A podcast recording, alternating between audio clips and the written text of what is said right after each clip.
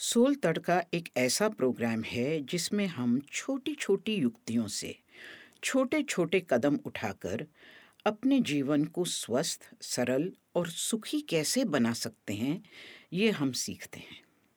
आइए आज अन्न और मन की बातें करते हैं। मैं हूँ डेजिरे और मेरे साथ है किरण। डेजिरे, आज मैंने एक नया चिल्ला स्प्रिंग अनियन चिल्ला ट्राई किया। मतलब हरे प्याज का? हरे प्याज का और उसकी जो चिल्ले के नाम से हमें क्या लगता है कि या तो दाल का बन सकता है या बेसन का बनता है। पर आज आटा बेसन के कॉम्बिनेशन का मैंने बनाया। तो वह चिल्ला मैं आज आपको बताती हूँ। इसे के लिए हमें क्या चाहिए कि दो बंडल जो हरा प्याज पत्ते के साथ जो होता है उसे आप ठीक से साफ़ कर लीजिए और बिल्कुल बारीक बारीक काट लीजिए। अब इसके अंदर आपको क्या क्या आटे मिलाने वो मैं बताती हूँ। एक बोल में सबसे पहले आप डेढ़ कप आटा लीजिए और आधा कप बेसन लीजिए। प्याज आपने साइड में काट के रखा हुआ है। अब ये आटा और बेसन के अंदर आपको कुछ मसाले डालने हैं। नमक, स्वाद के अनुसार, आधी टीस्पून हल्दी और एक टीस्पून लाल मिर्च। लाल मिर्च आप आपके स्वाद के अनुसार कम ज़्यादा कर सकते हैं। और आधी टीस्पून जीरा डालना है और तीन चीज़ को आपको मोटा कूट के डालना है। दो हरी मिर्ची, आधा इंच अदरक का टुकड़ा और तीन कली लहसुन। इन तीनों को मोटा कूट के या मिक्सी में दरदरा पीस के आप डाल दीजिए। और इसके अंदर आपको आधी टीस्पून से कम थोड़ा काली मिर्ची भी मोटी कूट के डालनी है और साबुत धनिया एक टेबलस्पून बारीक कूट के डालना है। अब ये मसाले में आपने नमक, हल्दी, लाल मिर्ची, जीरा और हरी मिर्ची, अदरक, लहसुन का पेस्ट डाला, कुटा हुआ डाला है और काली मिर्ची वगैरह डाल दी। अब इसमें आप हरा प्याज कटा हुआ मिला दीजिए। इसमें आप कसी हुई गाजर या बारीक, बिल्कुल बारीक कटी हुई पत्ता गोभी या कसी हुई पत्ता गोभी या हरी मेथी भी बारीक कटी हुई डाल सकते हैं। ये ऑप्शनल है।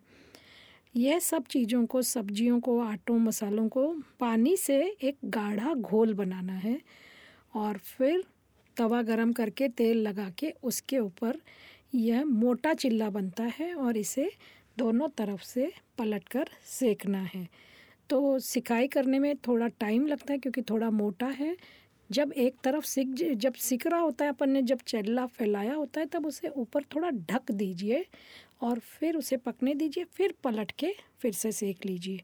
इस चिल्ले को आप हरी चटनी या दही के साथ खा सकते हैं। ये काफ़ी फीलिंग है क्योंकि इसमें आटा, बेसन और सब्ज़ियाँ भी हैं तो ये एक मील का काम करती हैं। तो ये एक वेजिटेरियन ऑमलेट हो गया क्या? मुझे यार ऑमलेट वगैरह पता नहीं है मैंने कभी खाया नहीं पर टेस्टी है हाँ ये टेस्टी ये मुझे पता है पर मुझे ऑमलेट मुझे नहीं पता। Okay.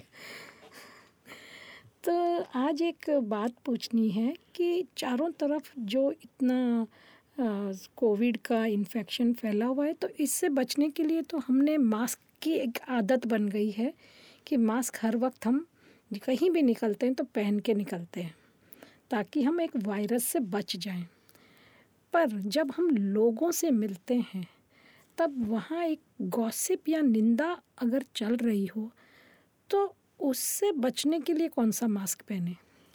तुम किरण कहाँ कहाँ से अपने सवाल ढूंढ के लाती हो? पर तुम सही कह रही हो। पर चिंतन और निंदा, ये एक तरह का वायरस है जो हमें इन्फेक्ट कर देता है। जिन लोगों की कंपनी हम रखते हैं ना चाहते हुए भी उनके नकारात्मक विचार और दृष्टिकोण से हम प्रभावित होते हैं। पर फिर उससे बचाव कैसे करें? सबसे बेहतर उपाय तो है कि जहाँ इस तरह की बातें हो रही हैं वहाँ से हम हट जाएँ। पर हर बार ये नहीं हो सकता तो फिर आँखें नीची और मुँह बंद ये मास्क हम पहन सकते हैं। आँखें नीची करना यानी आई कांटेक्ट नहीं करना, इसका कारण ये है कि जब हम आई कांटेक्ट करते हैं, उसका मतलब है कि हम ध्यान से सामने वाले की बात सुन रहे हैं। इससे बोलने वाले को प्रोत्साहन मिलता है।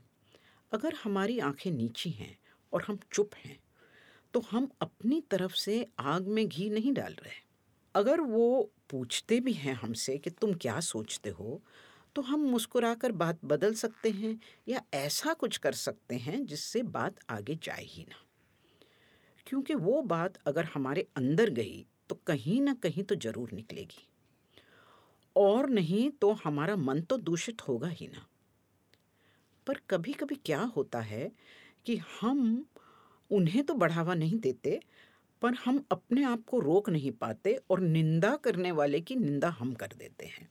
उन्हें भाषण देने लगते हैं कि तुम क्यों क्रिटिसाइज़ कर रहे हो, तुम गॉसिप कर रहे हो?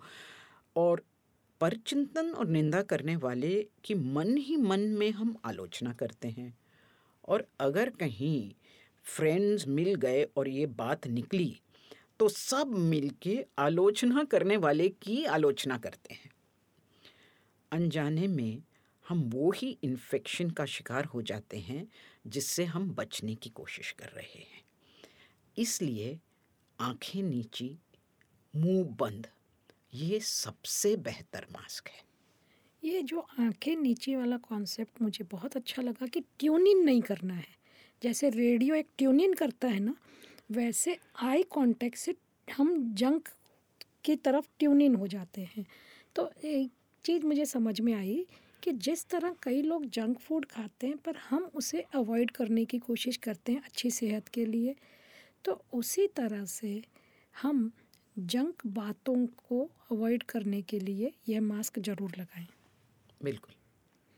आज की रेसिपी की सामग्री, यानी इंग्रेडिएंट्स आपको डिस्क्रिप्शन बॉक्स में मिल जाएँगे। आज की छोटी छोटी बातों से आपका जीवन आनंदमय बने।